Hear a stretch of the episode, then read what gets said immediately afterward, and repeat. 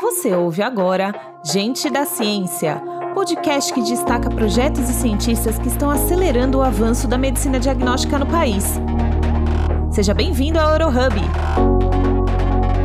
Olá, seja bem-vindo ao primeiro episódio do podcast Gente da Ciência, que faz parte do Eurohub, uma iniciativa da Eurimum Brasil que une a comunidade científica brasileira. E mais do que isso, coloca a luz sobre os grandes projetos na medicina diagnóstica. E, claro, sobre os profissionais que a gente sabe que corajosamente fazem ciência nesse país pesquisadores, cientistas, médicos, especialistas da saúde. Você já imaginou quantas experiências merecem ser conhecidas e também compartilhadas por aí? A gente aqui não só imagina, como sabe disso. E é por isso que todo mês o Eurohub vai trazer uma entrevista exclusiva aqui no Gente da Ciência. Eu sou a Camila Galvez, head de projetos da agência Essence, que apoia a Eurimum Brasil nessa iniciativa. E eu vou ter o prazer de conduzir essas conversas aqui com vocês. Então, vamos lá. Para essa estreia, a nossa convidada é a doutora infectologista Nancy Belei, pesquisadora do Laboratório de Virologia da disciplina de Infectologia da Universidade Federal de São Paulo a Unifesp, e hoje a responsável técnica no Brasil pelo desenvolvimento da vacina contra a Covid-19 da Universidade de Oxford. Ela acompanha de perto esses testes clínicos fase 3 feitos com os voluntários brasileiros. É isso mesmo, né, doutora? Muito obrigada por estar aqui com a gente hoje. Bom dia, obrigada pelo convite. É um prazer estar participando desse podcast. É, na verdade, eu sou responsável pela é, técnica é, laboratorial é, nós fazemos os testes de eficácia, ou seja, os pacientes é, sintomáticos são é, voluntários que ficam doentes. Aí uh, nós testamos esses voluntários para ver se eles estão com Covid ou não, se há um outro quadro viral. E esse teste é coordenado pelo meu grupo no meu laboratório de pesquisa. A responsável principal pelo Brasil todo pela condução da pesquisa no Brasil é a doutora Lili Vec, que é quem inclui os pacientes e acompanha uh, os voluntários uh, para poder avaliar a eficácia da vacina. Ah, legal, Nancy. Obrigada, então, por esclarecer para a gente. Agora sim, eu fico pensando nessa, na loucura que deve ser a sua vida, né? Estando à frente de um projeto que a gente sabe que é tão sensível, que tem uma, uma expectativa muito grande em cima dele da população, né? Então, eu queria saber o que, que mudou aí na sua rotina. Sua rotina, você poderia dizer que a sua rotina é outra depois da pandemia? Me conta um pouquinho do seu dia a dia. Então, é, na verdade, eu sou uma pesquisadora nessa área de vírus respiratórios há muitos anos, há mais de 20 anos. É, eu já vivi uma outra pandemia, a pandemia de 2009, onde também eu conduzi pesquisas, é, eu fui responsável por toda a detecção, os exames diagnósticos de tanto de pacientes como de profissionais de saúde, é, alunos que se infectavam durante a pandemia de 2009. Então, é, o nosso laboratório já tinha uma experiência nessa plataforma de investigação de doenças emergentes respiratórias. E aí, quando chegou em é, janeiro, dia 26 de janeiro, eu voltei de férias e já sabia que casos de uma pneumonia da China por um coronavírus é, tinham a chance de chegar aqui no Brasil, porque era possível que a gente tivesse uma nova pandemia e rapidamente a gente teve que estabelecer a plataforma de diagnóstico, resolver uh, toda a aquisição de insumos. E em 26 de fevereiro nós tivemos as notificações de que a gente já tinha casos brasileiros. A partir daí a rotina minha mudou totalmente. Eu trabalho todos os dias, é, não existe feriado, fim de semana. É, eu sou responsável não só pelo projeto da Oxford, da testagem é, dos uh, voluntários que se tornam pacientes quando se infectam, como também eu sou responsável por todo o diagnóstico do complexo Unifesp, é, profissionais, alunos, médicos, pacientes, e faço parte da rede nacional de laboratórios de campanha da universidade, das universidades federais. O que me dá um trabalho o dia todo e todos os dias E, além disso, eu sou consultora para a Secretaria da Saúde, sou consultora para o Ministério da Saúde, sou consultora para a Parro. Então, é, o meu dia começa muito cedo, é, o meu dia não acaba, ele acaba a hora que eu vou dormir. O tempo todo eu estou trabalhando, são 20 horas, às vezes, por dia, e é, eu fico muito preocupada porque muitas pessoas acham que a pandemia já está é, acalmando, e enquanto as pessoas acharem isso, com certeza nós que estamos na linha de frente, é, nós não vamos ter sossego. Então, isso me preocupa muito. Pois é, Nancy, a gente vê muito esse movimento, né, das pessoas acharem que tá tudo normal e, e não tem jeito, é mais trabalho para vocês, porque a gente sabe que a ciência e vocês, cientistas, são a chave para combater essas doenças de alto contágio, como a Covid-19 e outras, né? Tanto que em, em tempo recorde a gente já tem aí três vacinas que estão sendo testadas em segurança e eficácia aqui no Brasil, mas mesmo assim a gente vê um comportamento cultural, além dessa questão das pessoas acharem que está tudo bem, é, a gente ainda vê pessoas dizendo que jamais tomariam uma dose da vacina, ou pessoas que querem tomar as três ou quantas vierem, né? É, qual que é a sua visão sobre esse clima de ansiedade, de confusão e, e, e até mesmo de embate assim em relação à imunização? Bom, eu acho assim, é, a gente tem um lado bom na pandemia, porque é, com esse momento tecnológico que a gente vive, né, com, a, com a informação digital, com a informação rápida, é, nós pudemos orientar muito mais gente, pudemos fazer treinamentos online. Imagina se a gente tivesse essa situação de pandemia, quando não fosse possível a gente trabalhar de home office, a gente dar aulas online. Então, nós não paramos alguns cursos na universidade, nós não paramos a pesquisa, né? Eu continuo desenvolvendo é, pesquisas com meus alunos de pós-graduação e, e toda essa rede possibilitou muitas das atividades continuarem. E a informação da população é, para se prevenir, é, para os avanços, que isso é muito importante, principalmente para aquelas pessoas que estão extremamente reclusas, né? Quer dizer, quando que elas vão poder sair de um, de um isolamento? Aquelas pessoas que têm doenças importantes, é, os idosos. Então, se não fosse essa informação, é, essas pessoas não teriam como ter uma esperança, né? Que momento a vida pode se tornar melhor, a hora que vier uma vacina. Então, acho que isso teve um lado muito bom. Por outro lado, é, muita gente é, coloca questões que são técnicas, que deveriam ser explicadas, se tanto de forma técnica e didática para a população, e fazem um uso inadequado uh, das mídias. E é o que a gente vê, né? Uma discussão política de vacina, é, questionamentos é, da velocidade da aprovação das vacinas, questionamento de segurança. Então, essa rivalidade política que foi para o campo uh, da técnica da vacina e que não deveria existir de forma alguma, isso deveria ser colocado por técnicos apenas. Né? Vamos ter uma vacina ou vamos ter várias vacinas? O que cada uma dessas vacinas representa? É, estamos estudando, existem dúvidas, como pretendemos responder às dúvidas?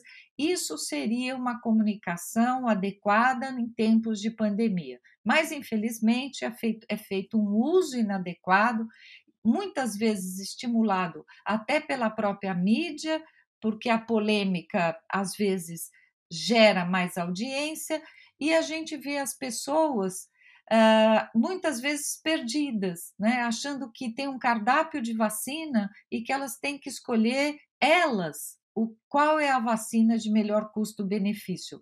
Quando que isso, vacinação, é uma atitude de gestão pública, então, nunca vai ser o cidadão que vai escolher qual é a melhor vacina para ele tomar numa situação de pandemia, principalmente nesse primeiro momento. Claro que a gente vai ter novas gerações de vacinas, e aí você vai ter o setor público, o setor privado, e é possível que você tem a possibilidade de discutir com seu médico qual é a melhor vacina para você tomar. Mas num primeiro momento, essa discussão é uma discussão da gestão com o setor técnico. E, infelizmente, essa discussão veio para a população de uma forma errônea. Mas eu acredito que, como o Brasil, nós temos uma tradição de aceitação de vacina, no momento que, de fato, tivermos uma vacina a ser distribuída para os primeiros grupos prioritários, e o primeiro grupo vão ser os profissionais de saúde, com certeza, com a orientação técnica adequada de profissionais de saúde e profissionais de saúde tomando a vacina e demonstrando que a vacina é segura, que isso os protege, eu acredito que daí é, boa parte dessa população que talvez nesse momento fique em dúvida ou questione se vale a pena tomar a vacina, é, mude a sua forma de ver as coisas. Pois é, Nancy, é como você falou, né? A imunização aqui no Brasil ela já foi exemplo para uma série de doenças como política pública, né? Que a gente vê toda essa questão das fake news, da, das informações desencontradas, né? E aí a gente tem essa questão da, da taxa vacinal cair para índices preocupantes até em outras doenças, né? Isso era um comportamento que estava acontecendo mesmo é, anteriormente à pandemia, com a polio e sarampo, né? A gente registrando novos casos no Brasil. Agora, sim, é, doutora, no caso das doenças virais é, que são episódicas, como coronavírus, influenza, e, e que são de alto contágio também, é, o caminho da vacina é mesmo a melhor solução a médio e longo prazo ou a gente tem outras possibilidades? Olha, é, a gente teria que ter duas situações. É, o caminho das vacinas, sem dúvida nenhuma, é um caminho que atinge o maior número de pessoas e que permite prevenir as doenças conhecidas e que são doenças epidêmicas sempre presentes, como inúmeras vacinas que a gente tem, por exemplo, do sarampo, que é de transmissão respiratória, é uma doença que a gente tem uma vacina segura é, há muitos anos e que, é, em muitas vezes, ele foi erradicado de várias regiões do mundo só através das vacinas. Uh, por outro lado, nós sempre teremos doenças emergentes, doenças que são fruto da proximidade no ambiente, na natureza, é do homem, a natureza e o mundo animal. Então, é o conceito de saúde única, One Health. É, nós sempre vamos ter doenças emergentes.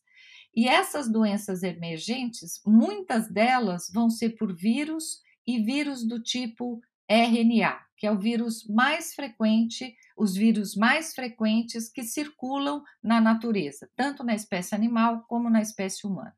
Como resolver isso? A cada momento fazer uma vacina? Então, fazer vacinas universais para grandes famílias de vírus seria uma solução. Isso não é um caminho tão fácil. Estamos tentando uma vacina universal, por exemplo, para a influenza há muitos anos. É possível que a gente chegue lá, mas veja, influenza é apenas uma família de vírus. Nós temos várias famílias de vírus e mesmo os coronavírus, nós sabemos que agora tem o SARS-CoV-2 e futuramente é possível que haja emergência de outros vírus. Qual seria a saída?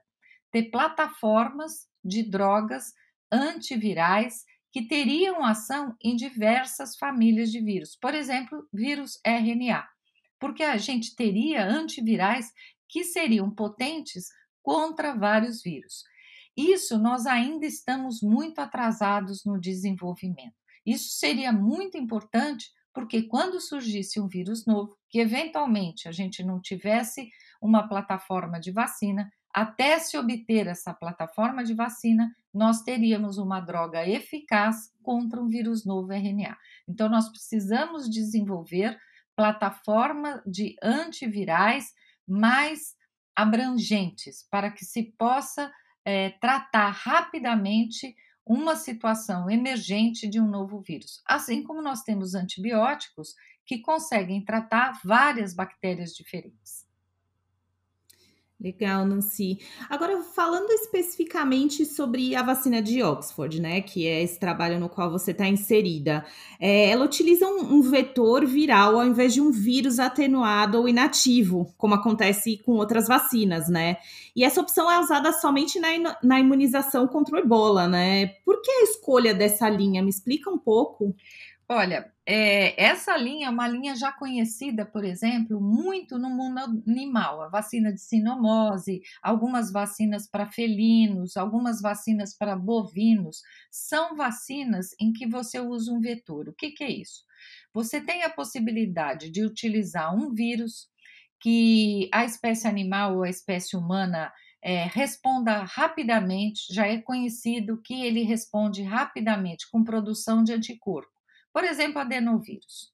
Né, é uma grande família de vírus é, e que você pode manipular geneticamente, você pode insertar é, um componente é, daquela doença, no caso do ebola, no caso agora do coronavírus, um componente deste vírus, por manipulação genética, você pode insertar nesse outro vírus ou em uma bactéria. Isso é feito em várias doenças é, animais, como eu falei. E aí você produz em alta quantidade é, um agente que vai entrar no seu organismo ou no, no organismo do animal e que não vai causar doença, porque ele está modificado e muitas vezes a gente usa um agente como vetor que não causa doença. Ele causa resposta, mas não doença. Porque nem todas as organismos estranhos que a gente entra em contato no nosso corpo, a gente vai ter doença. Muitas vezes o nosso sistema imunológico, ele já responde, produz anticorpo e a gente não chega a ter, sentir nada daquele agente estranho que entrou no nosso corpo. Então é esse o princípio. Então, por exemplo, no caso da vacina de Oxford, se escolheu o adenovírus. Que adenovírus? Neste caso, se escolheu um adenovírus é, que é do chimpanzé. É, a vacina russa também escolheu adenovírus, só que escolheu um adenovírus modificado humano. Então, é, que não vai causar doença. Então, a gente é vacinado. Quando você recebe esse agente, que a maior parte é do adenovírus, mas uma pequena porção é do coronavírus, que foi insertada, como a gente diz, naquele vetor. É um vetor por quê? Porque é algo que está levando uma porção proteica que não é dele, ou uma porção genética que não é dele. E aí o nosso corpo reconhece, produz anticorpo contra tudo, o adenovírus inteiro, e mais essa porção que tem do coronavírus, que está insertada no adenovírus. Não causa doença na gente, mas faz anticorpos que nós precisamos. Isso já é muito conhecido na veterinária, já é muito testado e conhecido na veterinária. Legal. Agora a gente fala também, a gente ouve falar, né, de uma possível mutação do SARS-CoV-2 e do impacto que isso teria no desenvolvimento da, da vacina, né? E mutações genéticas do vírus podem fazer a vacina ser ineficaz ou, ou só novas cepas mesmo justificariam mudanças no desenvolvimento da vacina? Veja, essa preocupação com mutação, ela sempre existe quando você trabalha com vírus RNA, mas é, isso vem muito da cultura de influenza, né? Porque o influenza é um vírus que sofre uma taxa de mutação extremamente elevada e você aplica uma vacina e todo ano você tem que mudar a receita da vacina num trabalho é, hercúleo de você selecionar cepas do mundo todo e em menos de seis meses decidir quais são as cepas que vão para a vacina. Essa situação é única na no campo da vacinologia. É, os coronavírus são vírus muito mais estáveis. A taxa de mutação de coronavírus são duas mutações por mês. Então, primeiro, ele é um vírus muito mais estável. É, a gente está convivendo com o novo coronavírus agora, depois de praticamente quase 20 anos do último coronavírus que emergiu de uma espécie, sofreu mutação e atingiu a espécie humana e desapareceu. Então, veja que os outros coronavírus que nós convivemos são os coronavírus epidêmicos, que estão aí há décadas. Então, assim, essa preocupação, claro, ela existe, mas a gente tem que lembrar que o coronavírus é um vírus mais estável. Existem já mutações que foram detectadas, é, existe uma, uma mutação que ocorreu numa transmissão do homem para o vison, que é aquele bichinho que tem naqueles países, uh, na Dinamarca, em outros países, é, que exportam peles desse animalzinho, e ele foi contaminado por fazendeiros, houve uma mutação e o vírus do animalzinho passou para outros fazendeiros. Então, assim, um vírus um pouco diferente do SARS-CoV-2. Mas não necessariamente a mutação é tão importante exatamente na região que o vírus se liga ao receptor das nossas células, que é o principal ponto que os nossos anticorpos neutralizantes vão reagir. O que eu quero dizer com isso? É, teria que ocorrer uma mutação importante em determinado ponto de ligação do vírus com a célula, que ainda permitisse que ele se ligasse à célula e que ainda uh, fosse tão diferente que os nossos anticorpos induzidos pela vacina não reconhecessem. Até o momento não existe nenhuma evidência para esse vírus que já modificou um pouco. Então, assim, a preocupação nesse momento com uma mutação com essas vacinas ainda não é uma preocupação importante com o conhecimento que a gente tem de coronavírus e sabendo que é um vírus bem diferente do vírus influenza. Entendi. Agora, doutora, qual que é a resposta imune que a gente pode esperar da vacina contra o coronavírus, contra o coronavírus, ela vai. É, a gente espera a produção de anticorpos ou já é possível prever o estímulo de imunidade celular, como acontece com outras imunizações? E eu queria saber se isso justifica o protocolo vacinal a ser adotado, é, de que já estão falando de duas ou mais doses ao ano, né? Veja, é, já na fase 1 e fase 2 se viu que era necessário duas doses, né? É, então, claro que agora nós estamos com estudo com voluntários que, quando ficam doentes, viram pacientes, a gente testa, é, mas é um pequeno número de pacientes perto da quantidade de pacientes que nós vamos precisar, com diferentes faixas etárias, com diferentes comorbidades de risco para complicação, com diferentes taxas de exposição no meio em que eles vivem, para a gente saber o quanto essa vacina tem capacidade de responder e o quanto essas vacinas nas diferentes populações têm uma memória celular para quando o vírus parar de circular numa determinada região. Imagine que você tem uma região do país que acaba a primeira onda ou que nem tenha tido uma onda importante e fique meses sem aparecer o vírus. E aí você tem um grupo de pessoas diabéticas ou idosas,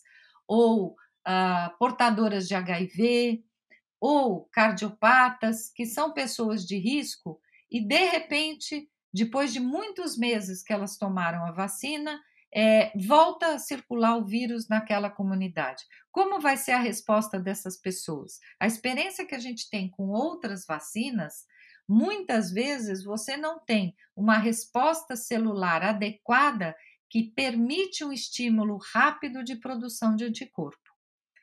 E às vezes essas pessoas, para algumas vacinas, não produzem anticorpos nos níveis necessários. Recebem o estímulo, mas não produzem anticorpo no nível necessário.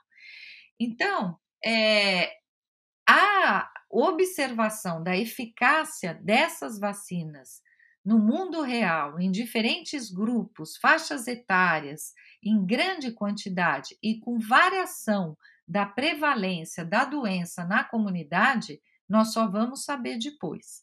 Então, nesse momento, nós não temos como antever essa eficácia a longo prazo da vacina para as diferentes populações. O que a gente sabe é que algumas delas é, os estudos com pequeno número de voluntários mostrou resposta celular. Mas a longo prazo, isso é muito diferente na hora que a gente aplica a vacina. Sim. E ainda falando sobre essa questão da resposta imune da vacina, né, Nancy? A gente sabe que existem alguns testes sorológicos que indicam a quantidade e a qualidade dos anticorpos IgA e IgG que são produzidos depois da infecção natural pelo SARS-CoV-2, né? Você acredita que o uso desses métodos é, de diagnóstico são importantes para avaliar a duração da imunização? Olha, é, a gente tem que entender ainda quais são os melhores anticorpos pós-vacinal.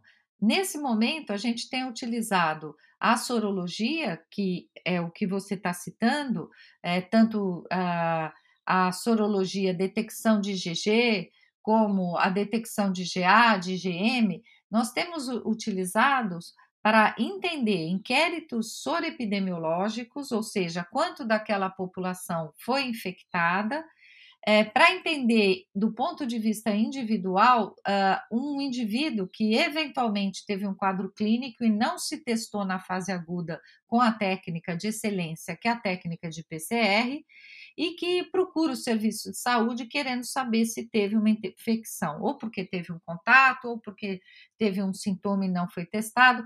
A gente tem utilizado esses testes sorológicos para este fim, neste momento. A partir do momento que nós tivermos um grande número da população vacinada, nós vamos poder entender qual é o papel desses diferentes anticorpos. Porque nós temos anticorpos de classe IgA e IgG, é, nós temos alguns ensaios sorológicos que são de anticorpos totais e os anticorpos eles variam muito em relação a qual proteína é detectada. E o que eu quero dizer com isso? Muitas das vacinas elas são dirigidas quando a, a porção S e muitos dos anticorpos é, que nós vamos produzir se vacinados com uma vacina de S vai ser anticorpo anti-S. E alguns testes sorológicos usam é, no ensaio outras proteínas para detectar. O que eu quero dizer com isso? Uma pessoa que eventualmente tomar uma vacina que não seja, por exemplo, a vacina chinesa, que é o vírus inteiro, se ela tomar uma vacina que contempla anticorpos contra proteína S, somente os ensaios sorológicos que detectem é, anticorpos contra S é que vão ser positivos nos indivíduos. E nós temos no mercado à disposição vários ensaios sorológicos diferentes. Então, por isso que só depois que a população começar a ser vacinada e que nós tivermos os estudos, nós vamos poder dizer qual é o melhor teste para você saber se você respondeu à vacina ou não. Nesse momento, ainda nós precisamos aguardar os estudos vacinais. Esses voluntários todos de estudos de vacina, eles estão sendo testados também progressivamente com coleta de sangue para saber os títulos eh, de resposta vacinal, mas em ensaios de laboratório de pesquisa com testes de anticorpos neutralizantes que não são esses testes que a gente usa na prática, na rotina. São ensaios muito complexos. Uhum. Mas assim, na sua visão, Nancy, qual deve ser o papel da medicina diagnóstica para mapear e prover informações sobre a eficácia da imunização aí no, depois que ela acontecer de fato, né? Então, o que eu acho é que assim é importante essa pergunta porque é, a distribuição pública de vacinas, por exemplo, ela vai ser para grupos prioritários. Uh, mesmo que a gente tenha vacinas no setor privado, por exemplo, crianças e algumas faixas etárias eh, não vão estar contempladas eh, para a vacina. Então, uh, muitas pessoas também vão é, decidir né, uh, se eventualmente querem tomar vacina que já tiveram coronavírus. E como saber isso? Então, como saber as crianças, como saber pessoas que já tiveram coronavírus e que pensem, bom, eu já tive o coronavírus, então talvez eu não precise tomar a vacina. Essas pessoas terão que fazer testes diagnósticos. E esses testes diagnósticos são os testes disponíveis que nós temos agora e que já vêm sendo utilizados. Então, acho que eles vão continuar tendo um papel de entender, principalmente nessa parte populacional, que não vai ser inicialmente contemplada com vacina.